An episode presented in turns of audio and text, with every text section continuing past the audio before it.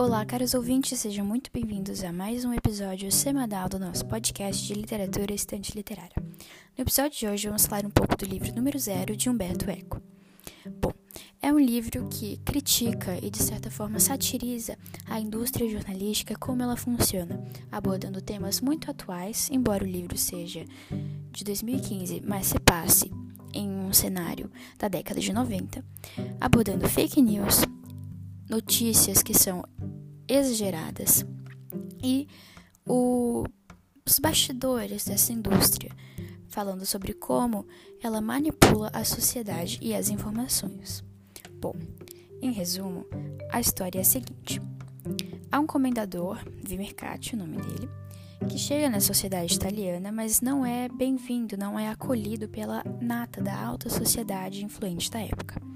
Ele então monta uma equipe de redação para fazer um jornal independente, que na teoria seria um jornal livre para falar a verdade, para arruinar a reputação dessa alta sociedade que não o aceitou.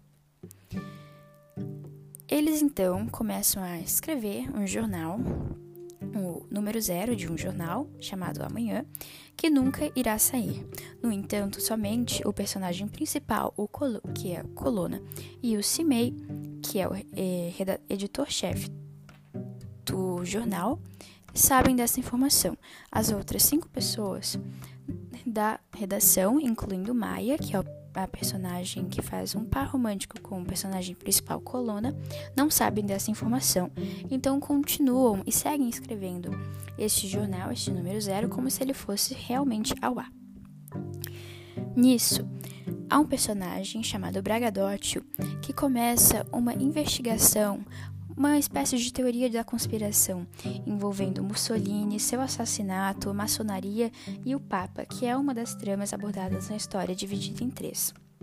A outra trama seria o romance estabelecido entre Maia e Colonna, e a terceira é o dia a dia da, da redação realmente. Bom, o livro cumpre seu papel de criticar e satirizar essa indústria jornalística.